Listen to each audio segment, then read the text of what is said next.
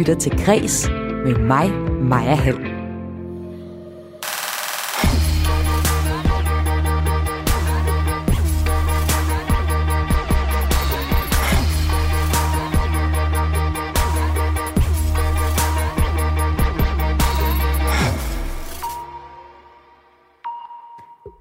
Rapperen Jokeren har udstillet 100 billeder af sin pik, fordi han er flad.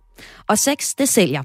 Men der er noget dybere at hente i billederne, det mener kunstner Christian von Hornslet, der står bag udstillingen. I dag er der valg i Grønland, men til trods for, at Grønlands stærke kulturarv ofte bliver fremhævet, så fylder det minimalt i valget, lyder det samstemmigt fra branchen. Du kan også høre den musik, en dansk komponist har skrevet til overdragelsen af Danmarks nye F-35-fly. Og så kan du høre et nyt Nirvana-nummer, der er skabt med kunstig intelligens. Velkommen til en time med Græs. Jeg hedder Maja Hall.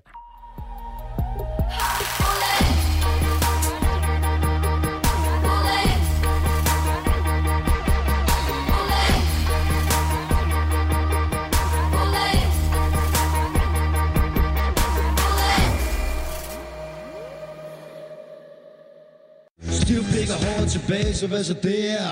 Vi rocker huset uanset hvad der sker, fordi der er fest over her, fest over der. Så kom så alle sammen sig mere. Og vi stopper ikke. Chokolade den gale, der får din røv til at brække, så tøser. Rør ved jeres klip, hvis I ned med den gale. Og fucking er beskidt, og hjemme drenge. Grib jeres boller, og råb når det holder. Ja, den danske rapper Jokeren er sprunget ud som kunstner med 100 farverige malerier af sin penis. Og øh, det var ham, vi lige hørte her i selskab med den gale pose. Billederne, dem kan du se frem til på torsdag på udstillingen Last Man Standing. Jokeren giver pik til Danmark på Hornslets Galeri, Strayfield Gallery i øh, Hellerup. Og øh, nu på telefon er Christian von Hornslet. Velkommen til. Tak, tak. Du er initiativtager til at få sat den her udstilling i gang. Altså, øh, Jokeren havde malet billederne, fordi han var flad. Er han blevet øh, rig af at sælge billeder, han har malet af sin egen pik?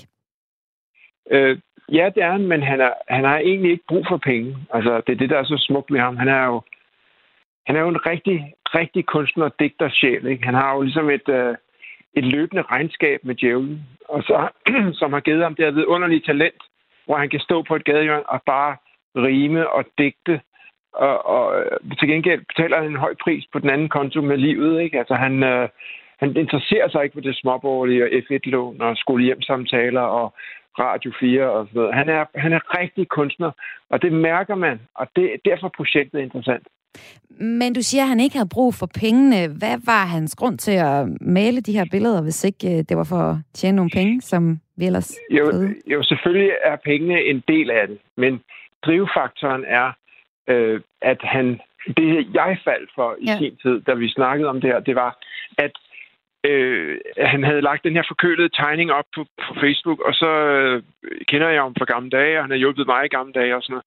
Og så, så den her tegning af hans, af hans pik, og så tænker jeg, det er jo egentlig enormt poetisk, enormt flot og meget sårbart. Øh, der er også en grund til, at der er masser af, af medier, der har kastet sig over det, og de kommer ikke til nogen af vores andre udstillinger. Men, men de kommer over til det her, fordi der er, vi har ramt et eller andet med, at den her digtersjæl har... Du kan tage alt fra ham. Hvad, altså, øh, penge, hjem, hus, øh, karriere, alt. Men han har sit, sit talent.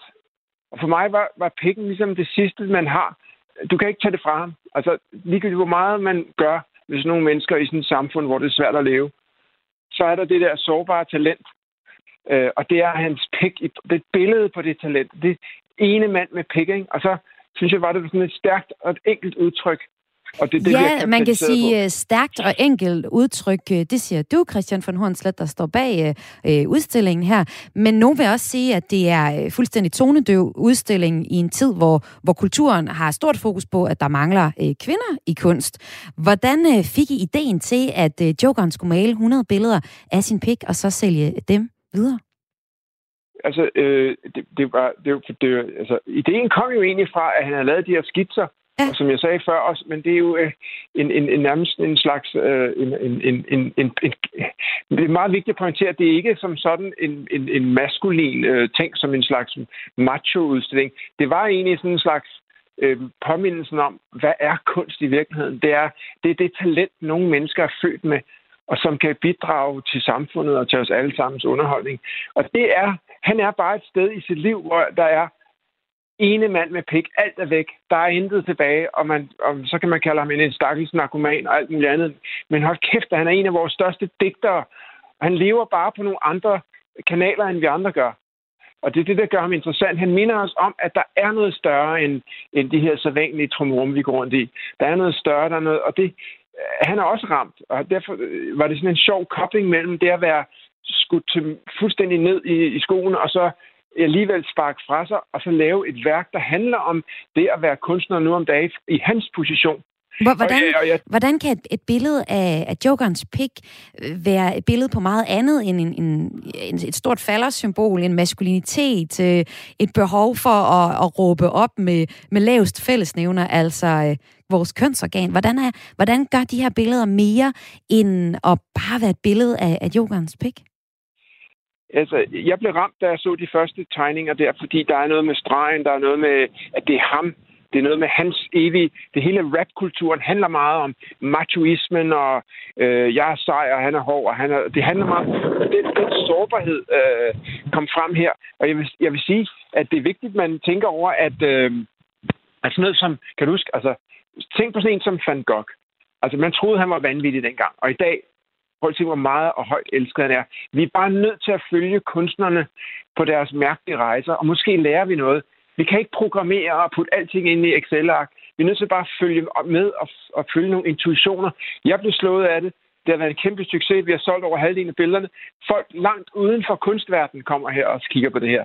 Det er, ikke, det, det er mere end kunst. Det handler om eksistentialisme. Og det, du kan sige, du kan nemt skyde det ned og sige, ja, det er bare nogle tegninger på noget lærred, men hvad er hos Andersen? Det er bare en, en åndssvag historie. Nå, nej, jeg tror egentlig ikke, at, at jeg, eller vi kan også uh, tage politikken, de uh, gav udstillingen en stjerne, og kunstnermelder Mathias Kryer skrev blandt andet, lad ikke pikken skøjte som en voksen skater i alt for dyre sneakers, i klædt bøllehat fra Woodwood, hen over noget af det vigtigste og mest dyrebare, vi har, ja. kunsten og erotikken. Så uh, det er, der er jo mange forskellige stemmer, der, der kritiserer udstillingen for ikke at ville så meget mere, end at være nogle billeder af en pik. Men lad os lige, øh, men, men lad os lige fokusere på, på, øh, på billederne. Øh, Christian, vil du lige prøve at forklare, hvad det er for nogle billeder, vi egentlig taler om? Altså, hvad, hvad er det, vi ser på de her 100 billeder? Vi ser øh, øh, et nærmest øh, 100 øh, forskellige farver, lavet i alle mulige størrelser, i fra 20 til 40 cm.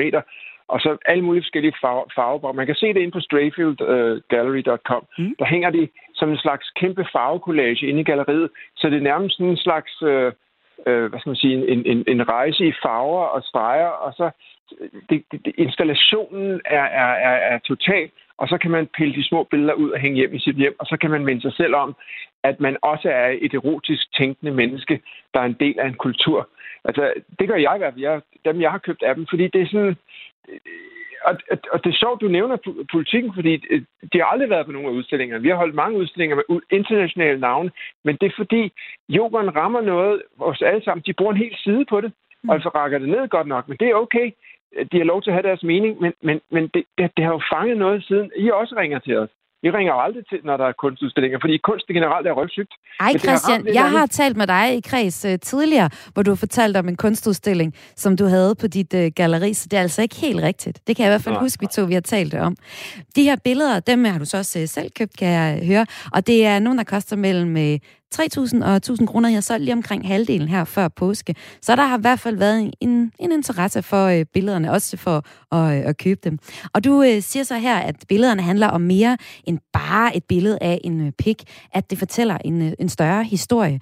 Nu øh, senere i programmet, der øh, skal jeg snakke mere om øh, kønsorganer i kunsten. Det lyder jo nogle gange lidt fjollet, men det er et emne, vi prøver at dykke ned i for os at se, hvad bliver der egentlig tegnet af kusser i kunsten. Kunne I lige så godt have haft øh, et billede af en hel masse kusser øh, på jeres kunst?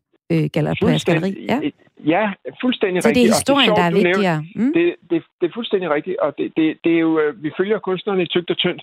Dem, der er med og laver noget samfundsorienteret, interessant kunst. For eksempel på torsdag, der åbner der en ny udstilling dernede, og det er jo ham der, Morten Hemmingsen Sørup, og han har jo en skulptur af mænd, øh, der står tynget af den stærke mand.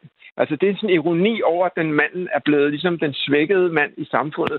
Det, og der, der er vi allerede, altså, øh, stor interesse på det der, fordi det, det, det, det er en slags ironisk, ironisk kommentar på kønsdebatten. Så det, det er en anden take på det der med, med, med kønsroller og med, med hvordan vi låst fast i den måde, vi ser på hinanden på. Så der, der, øh, vi, vi, vi, øh, vi er glade, og vi, øh, vi tager alt ind, hvis det er interessant. Du er jo kurator på den her udstilling Last Man Standing, Jokeren giver pik til Danmark, som man kan se frem til torsdag på Strayfield Gallery i uh, Hellerup. Øhm, men det er jo faktisk sådan, at du har haft en, har en længere historie med Jokeren. Du lavede hans første pladecover tilbage i nullerne. Var det også øh, det, hvad skal man sige, øh, kønnet, der spillede en rolle, dengang I, I lavede et samarbejde? Til at starte med. Ja, altså, øh, for mig er, er kunsten jo en, en slags... Øh, det, det er et billede på selve livet, på selve kvinden, på selve skødet, på selve det at, at skabe noget større end sig selv. Vi stakkels mænd kan ikke føde børn, vi er nødt til at føde noget andet. Vi føder nogle værker, som forhåbentlig kan fortælle os, hvem vi er. Og da jeg mødte Jokeren i sin tid, der holdt jeg sådan nogle kæmpe fester for at gøre opmærksom på mig selv.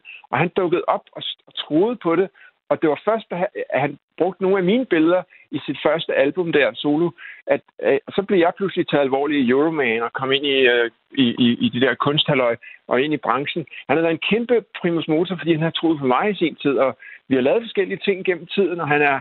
Og han er, er, bare, er det sådan pikken og sex, der har betydet meget for jeres samarbejde? Ja, fordi øh, der er ikke det, det kan man ikke sige. Det, det, det er jo en del af det. Det er jo en del af det at være menneske og være et erotisk væsen i en kold tid. Altså det er... Og, og, og, og jeg, mit, mit eget altså, tema har jo mange gange i mine værker været meget med det seksologiske og det sex, sexistiske, fordi du kan ikke du kan ikke købe en pakke ost eller en bil, uden der er en nøgen dame på. Vi lever i sådan en reptilhjerneverden, hvor vi på den ene side gerne vil have lækre piger og masser af penge og tomhed. Vi drømmer alle sammen om Beethoven og, og Dostoyevsky, men vi ser alle sammen den store bagedyst og spiser øh, lørdagslæg, ikke? Altså, det, det, er, det er den der... Øh, vi drømmer om det store, men vi er en anden sted. Og det, det kunsten kan gøre, den kan koble de der to verdener, synes jeg. Og øh, tak fordi du var med her til at koble de to værter, altså Christian von Hornslet, der er kurator på udstilling, Lars Mann Standing, Yoga Gepik til Danmark, som kan ses frem til torsdag på Strayfield Gallery i Hellerup. Og øh, senere her i programmet, der går jeg på jagt efter det kvindelige kønsorgan i kunsten, og det gør jeg i selskab med Nationalmuseet. Der er ikke mange kusser derude, men de findes, og dem kan du altså høre om senere her på Græs. Nu løfter jeg blikket fra øh, kønsorganerne og kigger lidt på, hvad der ellers er spændende historier fra kulturen i dag. En historie, jeg faldt over på øh, Fyns.dk, den lyder sådan her. Forretningsmand vil omdanne spøgelsesfabrikken til Danmarks største insekthotel. Jeg får mange spørgsmål, når jeg læser den overskrift, og dykket ned i artiklen, der handler om et smadret gammelt mejeri i Marslev, der i folkemunde er kendt som spøgelsesfabrikken, og det ligger altså på Fyn. Og øh, Fyns.dk har været på besøg på, i spøgelsesfabrikken sammen med byrådsmedlem for SF i Kærteminde, Jesper Hempler. Og det lyder sådan her. Det ligner jo simpelthen nogle efterlandskaber fra sådan et... Øh, ja, Tjernobyl kunne være et meget godt billede, men øh, der er jo også nogle... Øh, nogle man kan jo godt ane, at det, det faktisk har været sådan et, et flot, øh, flot byggeri. Ja, man skal kigge godt efter, vil jeg nu så godt nok sige, Jesper. Jeg har kigget på billederne af den her, det her gamle mejeri på Fyn, som øh, er faldet fuldstændig fra hinanden. Og det er der så alligevel en, øh, en forretningsmand, der ser øh, potentiale i, at man kan lave et insekthotel. Der er dog så lige det problem, at øh, grunden er ejet af et selskab, der på papiret har adresse i et engelsk villakvarter tæt ved Liverpool, og skylder penge til en række kreditorer i Danmark, skriver Fyns.dk. Så øh, det er en politisk beslutning, om kommunen øh, skal begære tvangsaktion på det her gamle mejeri, og at der med her forretningsmanden, som altså hedder øh, Michael Bjerre, kan få lov til at få mejeriet. Øh, og at han vil have det her med mejeri, det, er simpelthen, det forstår jeg simpelthen ikke helt. Det ligner simpelthen omgang skrald.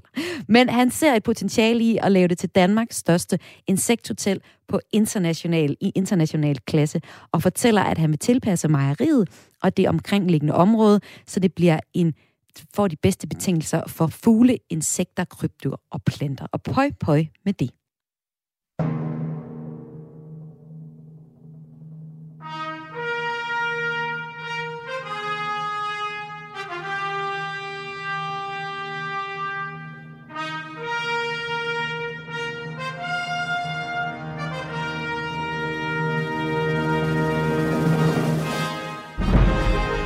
Ja, det, her, det er storladet musik, og det skal der til, når Danmark skal have øh, skal over øh, til overdragelsen af Danmarks nye F-35-fly. Det er nemlig sådan, at der er en dansk øh, komponist, der har skrevet musik til den overdragelse. Overdragelsen foregår i morgen, og komponisten er Frederik Magle. Først så øh, blev det egentlig den verdenskendte filmkomponist John Williams spurgt om, om han kunne komponere et helt nyt stykke musik til begivenheden. Det ville han egentlig rigtig gerne, men øh, han måtte sige fra, fordi at, øh, det tog for lang tid. Det kunne han ikke nå. Musikken skulle have været kombineret færdig allerede ved udgangen af januar i år, og det kunne simpelthen ikke passes ind i hans planlægning, da det allerede var i december, og julen stod for døren, dengang han blev spurgt. Ikke? Men få dagen jul, så ringer man og spørger Frederik Magle, og øh, han var klar på at lave noget musik til ceremonien, og øh, det danske forsvar, altså når de ligesom skal have overdraget de her øh, øh, øh, F-35-fly, helt korrekt er det. Og øh, han var den kommunist, der var klar til at gøre det. Han har skrevet den her fanfare, som øh, skulle både være festlig og ørefaldende, og samtidig så storslået, at den kunne understrege begivenhedens enorme betydning for Danmark, som der står i en pressemeddelelse.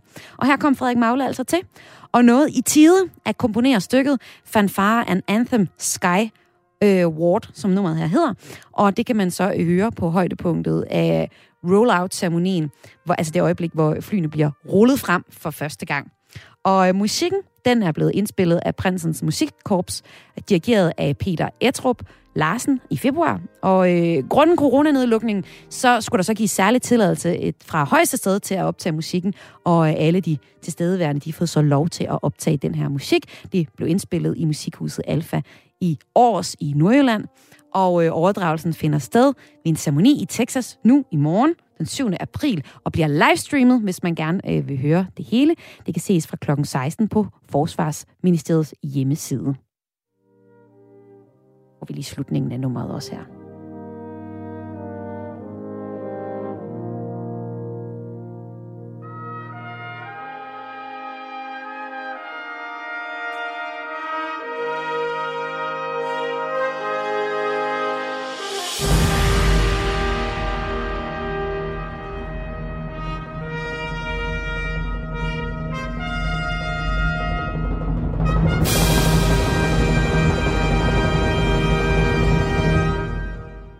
Og fra en stor begivenhed til en anden.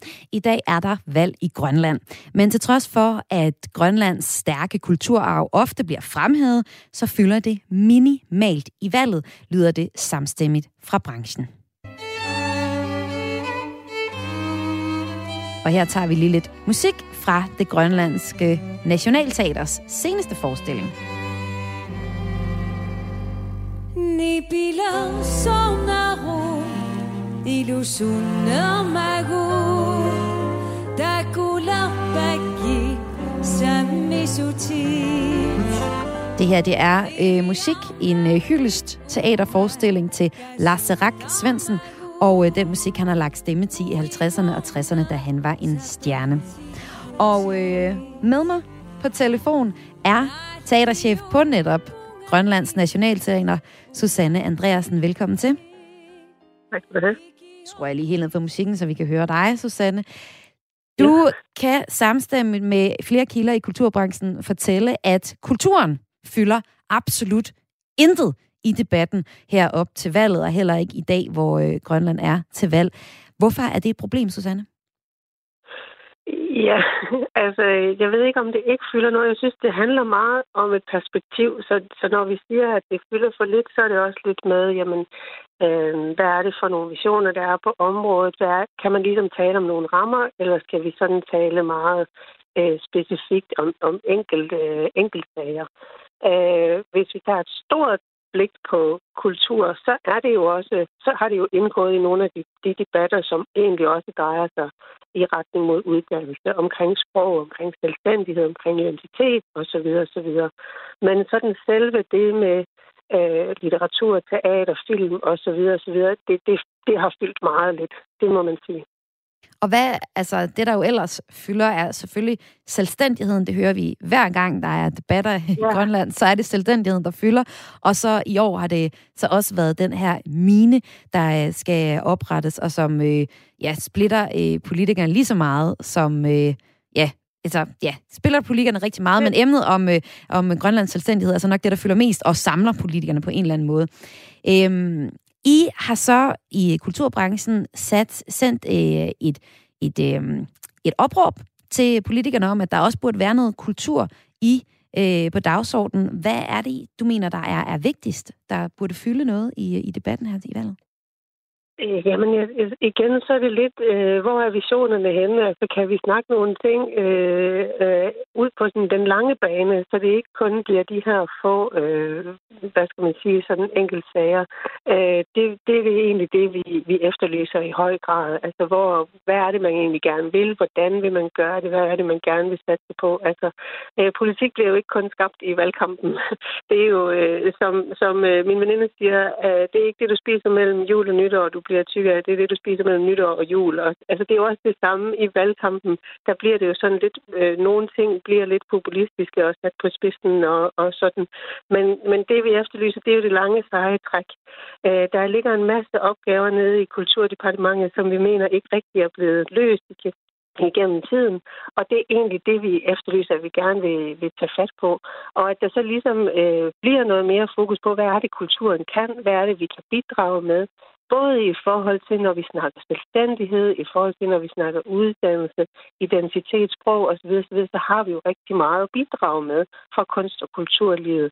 Vi kan være med til at, at sætte fokus på nogle ting i debatten, vi kan være med til at løfte nogle ting, og det er jo det, som vi hele tiden arbejder for, øh, præcis på den lange bane, og ikke kun sådan, øh, hvad skal man sige, fra, fra, fra valg til valg, eller hvad vi nu skal sige. Og Susanne Andreasen, du er teaterchef på Grønlands Nationalteater, og kunne godt tænke dig, at der havde været mere kultur i valget nu her, som, øh, altså, hvor afstemningen er i dag i Grønland. Men jeg kunne også have lyst til at spørge dig, altså har du selv deltaget i debatten, Susanne?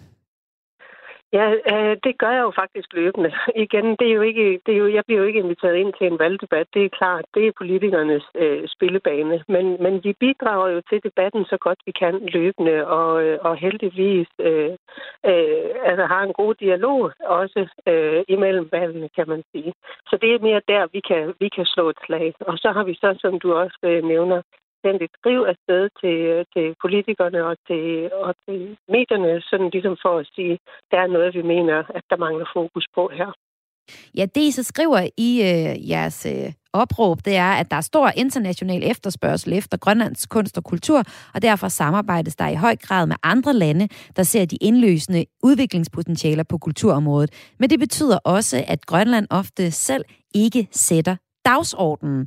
Jamen, der er der, jeg tænker, øh, er det ikke jer kulturaktører, der skal sætte dagsordenen, frem for at det er politikerne, der skal hejse flaget for kulturen?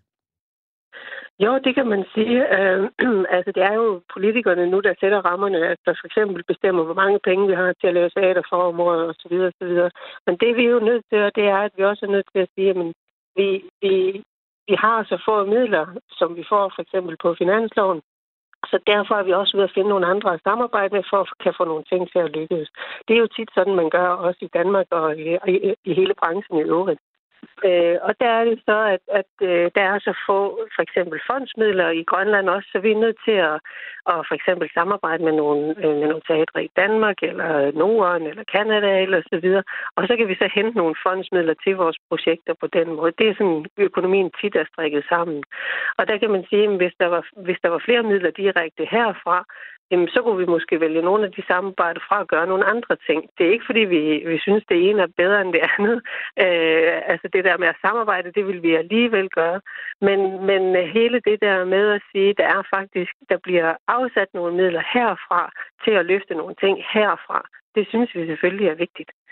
Og, og i dag så er det så 41.000 stemmeberettede grønlander, der skal afgøre, hvem der skal lede landet de næste fire år. Som jeg sagde før, så er det sådan, at de ledende partier, der er i spil i at få magten, arbejder begge mod total selvstændighed. Og det er også det, der har fyldt en del i debatten. I hvert fald det, mange medier har talt om. Der er selvfølgelig også mange andre emner.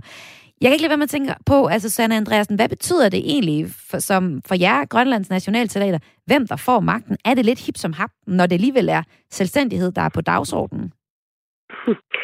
Nej, det er det jo aldrig. Men altså, man kan sige, uanset partifarve, så er det jo vigtigt, at der kommer en op for kultur, som har tænkt sig at kæmpe for kulturen. Altså, det er jo det, vi går op i. Er der en, der faktisk har nogle visioner, nogle ambitioner på området? Det er sådan, som det er indrettet nu, så har øh, vedkommende et departement, som dækker både uddannelse, kultur og kirke. Og der er det jo tit, at vi har set, at uddannelse, fordi det også fylder så meget, at det simpelthen kommer til at tage over, og kulturen får så lille en plads. Så der er også en kamp, kan man sige, i det øh, i, i, altså inde i departementet i sig selv, øh, hvor vi jo har sagt, at tingene hænger sammen, og måske kunne man godt øh, øh, tænke en, en synergieffekt, som man kan udnytte i endnu højere grad, end man, end man gør nu. Men er det ikke fordi, at netop uddannelse altså, er så vigtigt et emne i Grønland? At det er naturligt, det, er det der får til at, at fylde mest?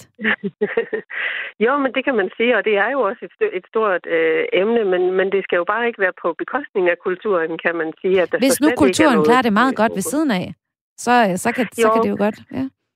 Jamen, det kan du sagtens sige. Øh, altså, det, det er jo bare spørgsmålet, om det gør det. Vi mener jo, at der igen alle de her opgaver, som vi egentlig står overfor og gerne vil kunne løse og gerne vil kunne bidrage til, øh, at, at de desværre så er blevet nedprioriteret på, på bekostning af noget andet. Ikke?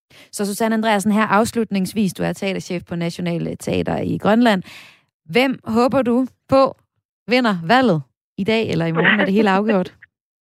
Ja, men jeg håber på, at det er en, der vil kæmpe, øh, slå et slag for kulturen og kunne se øh, en masse muligheder i det, og, øh, og også kunne have nogle visioner på området, øh, og kunne se, øh, kunne gå ind og lave øh, simpelthen et løft, og, og se de synergieffekter, der ligger der.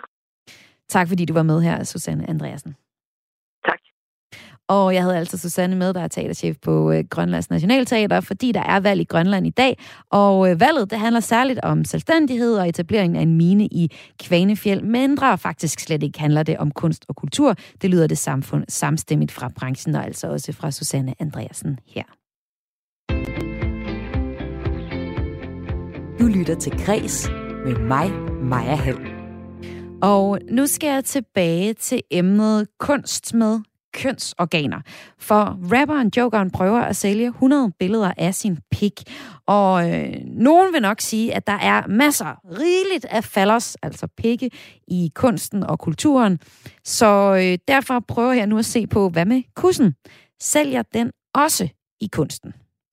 min klit, ned og slik, klitoris, tunge rytmer i mit skridt, sut min klit i mit skridt Ned og slik, klitoris Tunge rytmer i mit skridt Sut min klit Kunstneren Nicoline her med Sut min klit, der i hvert fald har skrevet et nummer, en hyldest til øh, klitoris. Og øh, det har hun lavet. Det har vi ikke set så mange eksempler på. Ellers i dag der har jeg haft øh, kunstneren Christian von Hornslet med i programmet til at tale om den udstilling, han er aktuel med sammen med musikeren Jokeren, der har lavet 100 billeder tegnet af sin egen pik. Og øh, Hornslet, som vi kunne høre tidligere i programmet, mener, at det egentlig handlede om mere end bare pikken. Det handlede om en større fortælling om, hvem Jokeren var og i øh, sin samtid. Altså, han står ikke med meget andet end med pikken i hånden. Men hvad med det kvindelige kønsorgan i kunsten? Hvor er det henne? Det skal jeg tale med dig om nu, Mette Byril Thysen. Velkommen til. Velkommen til, Mette. Tak skal du have. Kan du høre mig? Det kan jeg nemt nu. Og du er museumsinspektør på Nationalmuseet i København jeg kunne pege på rigtig mange steder, øh, bare nærmest når jeg kigger ud af mit vindue og sige falders, falders, falders. Og så kunne jeg finde en masse eksempler i kunsten om, at der er en masse tissemænd. Hvor meget er der egentlig af kusser eller kvindelige kønsorganer i kunsten med det?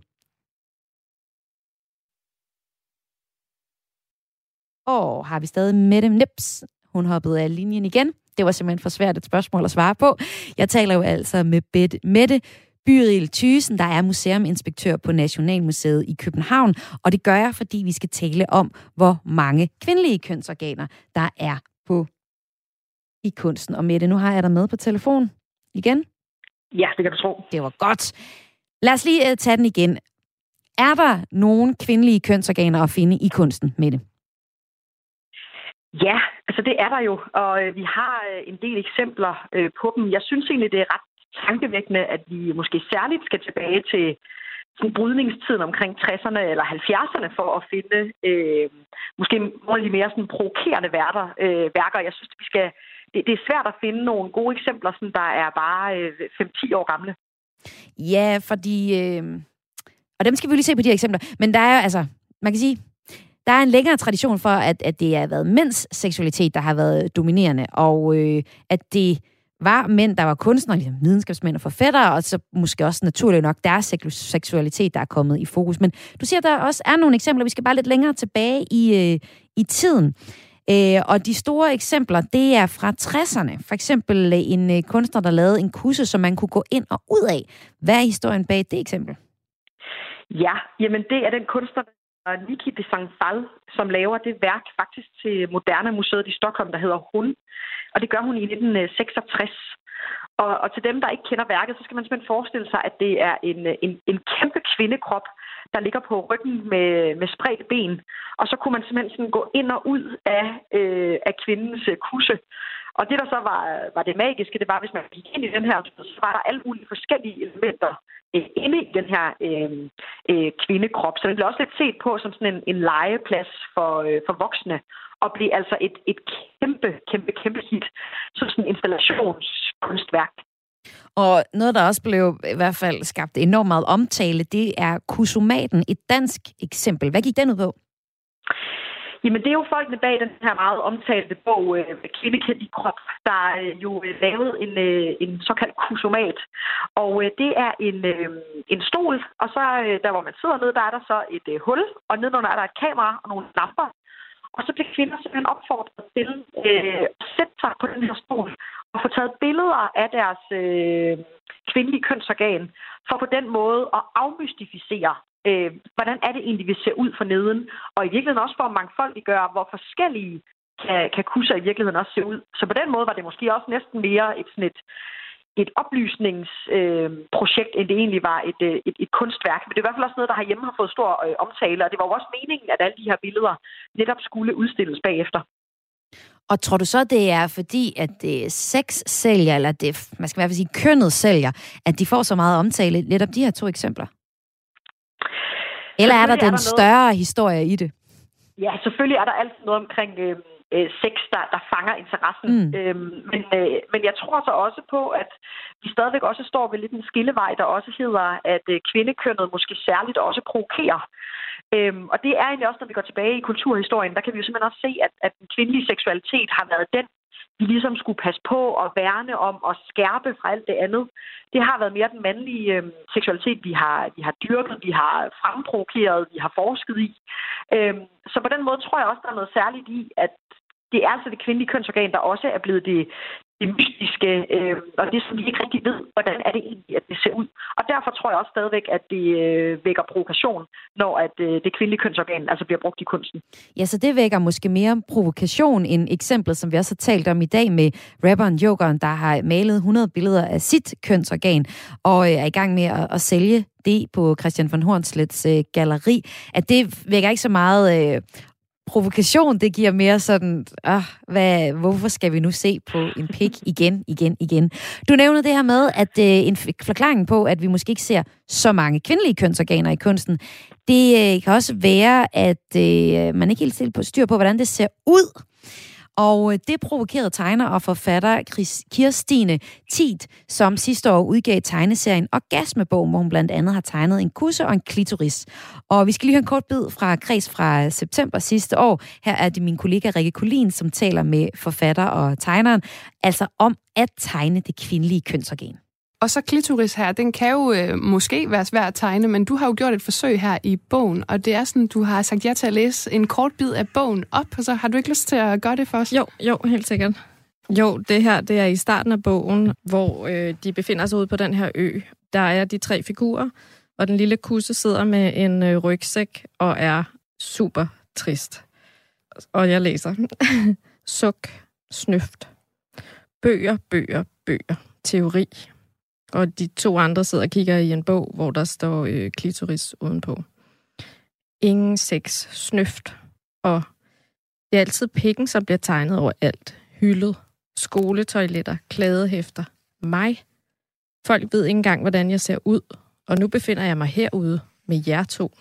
og så øh, går det over til en mere faktabaseret del. Altså det er jo hele tiden skifter imellem noget narrativ, hvor jeg har de her tre hovedpersoner, og så nogle, nogle fakt, faktuelle sider, og her der kommer der så, har jeg tegnet nogle, kan man sige, ikoner for vulva, vagina og klitoris, som er sådan en, den hellige treenighed. Amen. lød det altså her fra Kirstine Tid, der talte med min kollega Rikke Kulin, om at det kan være lidt svært at tegne øh, en kusse. At det kan det også være med det Byl Thysen, der er museuminspektør på Nationalmuseet i København. Kan det også være en forklaring på, at øh, der ikke er så mange øh, kusser i kunsten? Altså, den er simpelthen svær at tegne?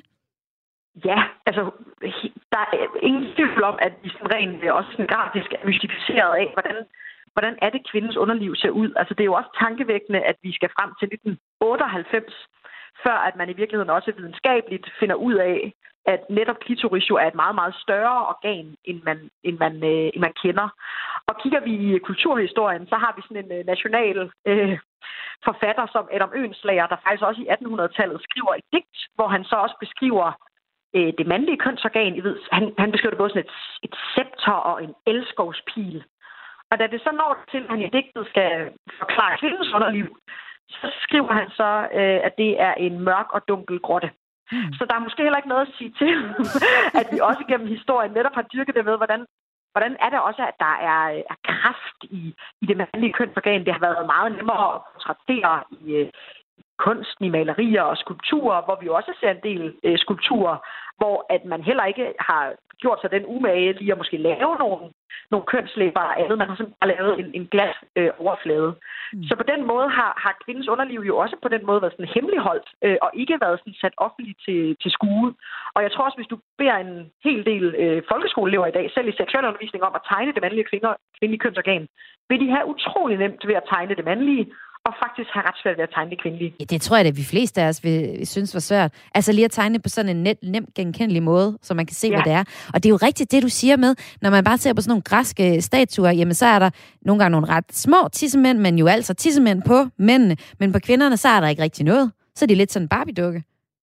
Ja, og det er jo også det, man har jo også som kunstner, måske også netop fordi kunstnerne har været mænd, har man ja. jo også gjort noget ud af den sådan øh, Så har man kunne kigge på sig selv. og, ja, og man har jo også ja. gået ned i at give dem nogle detaljer ja. og, og, og former og sådan noget, hvor, hvor det andet altså øh, har været mere dækket. Der kan man måske sige, at, at den, den kvindelige øh, pangdang i kunsten altså mere har været, været, været brysterne, som på mange, for mange jo måske også er sådan lettere tilgængelige og meget øh, nemmere at visualisere.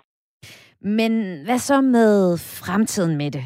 Altså, øh, vi er, jo blevet, vi er jo blevet bedre til at tale om både øh, kvinder og mænd i kunsten, og der skal også være plads til og rammer for, at kvinder kan være i kunsten. Er der så også ved at være plads og rammer for, at vi kan se nogle kvindelige kønsorganer i kunsten?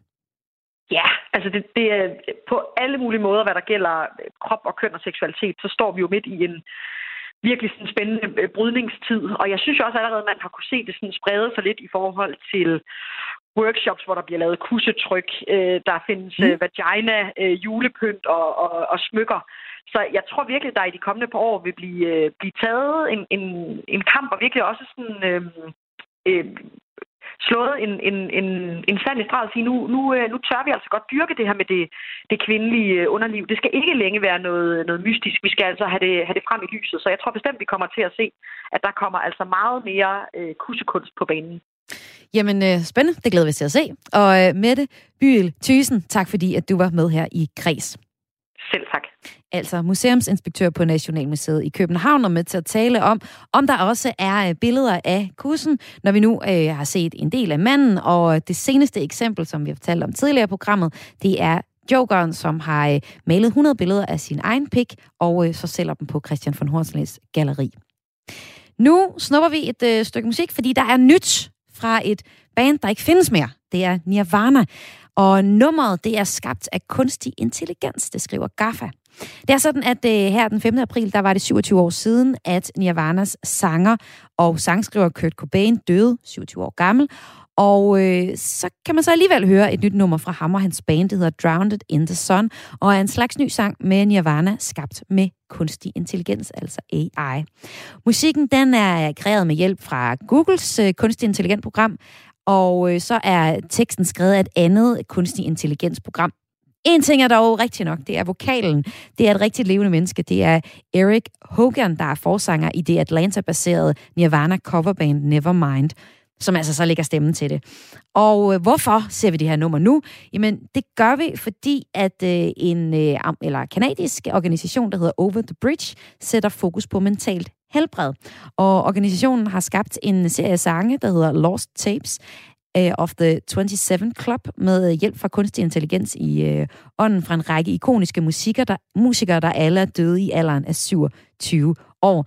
Altså den her Club 27, som du måske har hørt om. Og øh, hvor det så er deres endelige, der endt meget tragisk.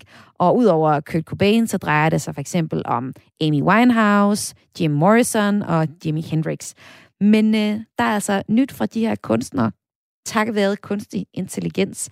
Og lad os høre nummeret her, der er det Drowned in the Sun.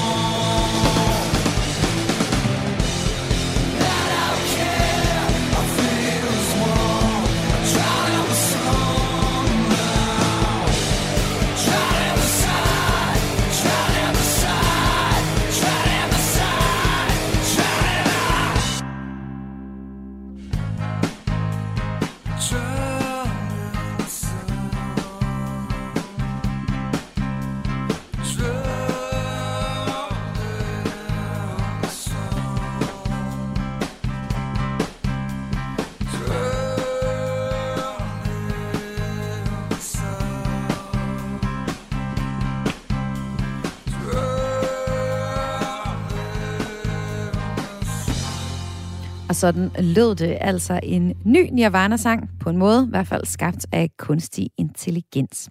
De sidste 10 minutter her i Græs på denne tirsdag i april, der får du en øh, kulturanbefaling fra en af Græses kulturagenter. Det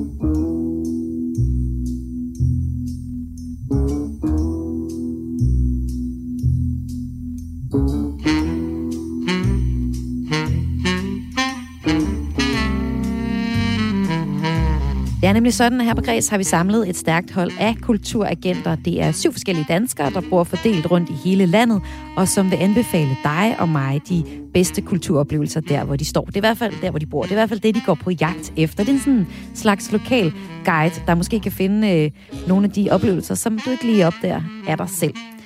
Og øh, i dag der skal vi til øh, Sydjylland, og det skal vi sammen med dig, Bente Kvistgaard Andersen. Velkommen til Græs skal du have.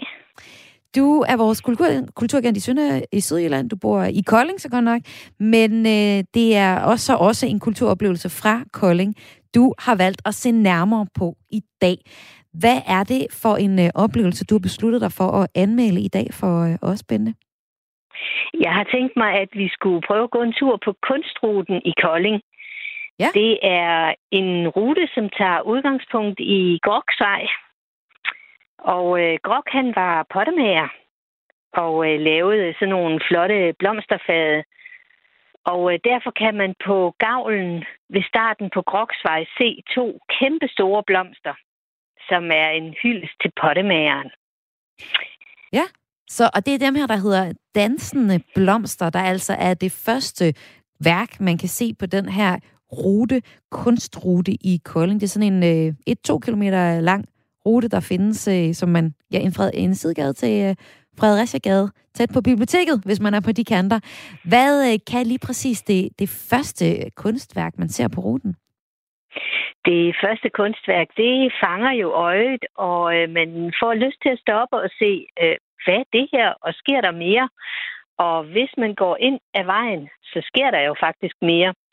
Fordi der er et øh, andet, en spændende skulptur af en kunstner, der hedder Henrik Fischer. Øh, det er en vaskekone, mm. som står med rumpen i vejret og hænderne nede i vaskebaljen. Og øh, Henrik Fischers øh, kvindeskulpturer, de er meget nemme at kende, fordi det er altid sådan nogle svulmende, sanselige former øh, store lår og store baller. Mm. Øh, vaskekonen der, hun har hænderne nede på sin, øh, sit vaskebræt, og på øh, vaskebrættet, der er der den reklame, som øh, skurpulveret Vito, den blev lanceret under. Det vi er jo så langt tilbage som øh, 1912, da vaskepulveret det blev markedsført her i Danmark. Men øh, efter 2. verdenskrig, der havde man lyst til at få det videre ud i verden for eksempel til USA. Men uh, Nixon Bixen, den lille mhm. pige, der var på billedet, uh, hun var simpelthen for våget til det amerikanske marked. Okay, ja. Hun var i uh, undertøj, og så havde hun tabt den ene sok, mens hun stod og skurede sit tøj. Det var for det meget. Det lyder jo meget uskyldigt, ja. og det er det egentlig også, når man ser den, men den, det er en meget sød lille reklame, man ser der. Og det er altså en reklame, man kan se på skulpturen Vaskekonen, som er på den her kunstrute, som er i, øh, i Kolding, og som du er taget ud på for, eller har været ude på for os i kreds, for os at give en anmeldelse af, om det er et øh, besøg værd. Og, og den her vaskekone, er det din favorit på turen?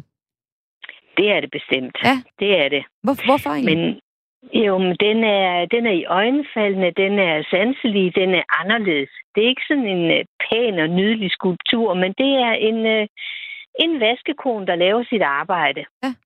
Og er den og... historie med vaskepulveret, er det noget, man kan læse, når man uh, går på ruten? Eller, eller hvor kender du historien fra? Ja, der er ja. uh, små pjæser uh, langs med hver, uh, hver skulptur, hvert kunstværk. Man kan også downloade en pjæse på uh, deres hjemmeside kunstruten i Kolding. Og øh, det har du så gjort. Du har været på den her rute. Og ja. vaskekonen var så din favorit af dem her. Og det, øh, mm-hmm. det er den mhm. med den lille pige, der havde tabt den ene sok. Så hvis vi nu skal lave en anmeldelse af øh, det her, den her skulptur, hvor mange sokker vil du så give den her rute? Jamen, øh, jeg vil give den de der øh, seks sokker. 6 ud af 6? Top. top. Ja, ja, det vil jeg. Hvordan kan en, en rute med en håndfuld skulpturer få så mange stjerner? Eller det kan sokker den. er det jo, ja. ja, det var sokker, du valgte. Ja, det, øh, det kan den, fordi at øh, den, øh, den tager udgangspunkt i et arbejderkvarter i Kolding. Den viser de mennesker, der boede der, og de jobs, som de havde. Så det er, det er noget, der er reelt er sket for, dengang, og som vi kan mindes i dag. Der øh, lå også en sølvsmedje, og der er en skulptur, som hedder Skeen, som øh, er en kæmpe stor sølvske, som man kan sætte sig på. Den kan virke som en bænk, men det er jo en ske. Mm. Øh, så er der en kæmpe stor margarinedåse, som øh, også viser den margarinefabrik, der var i Kolding. Og den margarine, du kunne få i Kolding, den var særlig lækker. Fordi mm. i modsætning til andre margariner, der var den her lavet på kernemælk. De andre, de var lavet på skummet mælk. Øh, den eksisterer ikke mere, fordi da supermarkederne overtog salg af margarine, så, så kunne det ikke svare sig, så var den for dyr at producere. Så den her kunstrute i Kolding, den får altså topkarakter, fordi den virkelig tager fat i de ja, lokale historier og giver mm. noget kunst til det. Hvem er det, der skal tage ud og opleve den her tur? Jamen, øh, det skal dels kunstinteresserede, mm. men det kan familier også, fordi mm. den sidste skulptur, øh, Marinedåsen, den står lige i udkanten af legeparken, som øh, er også et dejligt sted i Kolding, hvor der er rutsjebaner, klatrestativer, sandkasser og alle mulige gode børnelejeting. Der er lavet øh, Koldinghus som en, et øh, leje-klatretårn med en rutsjebane også. Så øh, børnene kan få lidt kultur sammen med deres forældre, og så kan de få lov til at lege bagefter. Jamen øh, tak, Bente Kvistgaard Andersen, vores kulturagent i Sydjylland, for at, at have undersøgt øh, den her koldingske kultur- eller kunstrute, som du så altså har givet øh, topkarakter. Tak fordi du var med i Græs i dag. Velbekomme. Og på genhør, for det er sådan, at vi har vores kulturagenter med hver eneste tirsdag til at give en øh, anbefaling, eller til at anmelde et stykke kultur fra deres øh, lokale område. Du har lyttet til Græs på Radio 4, og programmet her kom i hus med hjælp fra Lene Grønborg og Karoline Kjær Hansen, og mit navn er Maja Hall. Og jeg slutter programmet af med et øh, super lækkert nummer fra Jungle, der hedder Keep Moving. Det er helt nyt, og jeg spiller det fordi jeg godt kunne tænke mig, at de kom til Danmark. Det er nemlig sådan, når jeg tjekker musiksejtet GAFA, så kan jeg se, at flere kunstnere, de tør trods corona, nu godt at booke sig ind til at, eller bliver booket ind til at spille i Danmark, og i øh, Norden i det hele taget. Jeg kan se singer-songwriter Julian Baker kommer til Vega, det gør det tyske metalband band Accept også. Guns N' Roses kommer til øh, Sweden Rock. Det hele sker ikke i år, det sker først i 2022. Og måske kan jeg godt holde til at vente så længe, men på et tidspunkt, så håber jeg i hvert fald, at jeg kan få lov til at høre de her super funky jungle. Det er et band, der består af to hovedmænd, Tom McFarland og Josh Lloyd Waston. Og så har de et kæmpe orkester med sig. Og det orkester, det kan spille op til dans. Så lad os lige tage de sidste par minutter i kreds denne tirsdag eftermiddag i selskab med Jungle. If you're then it's time you know.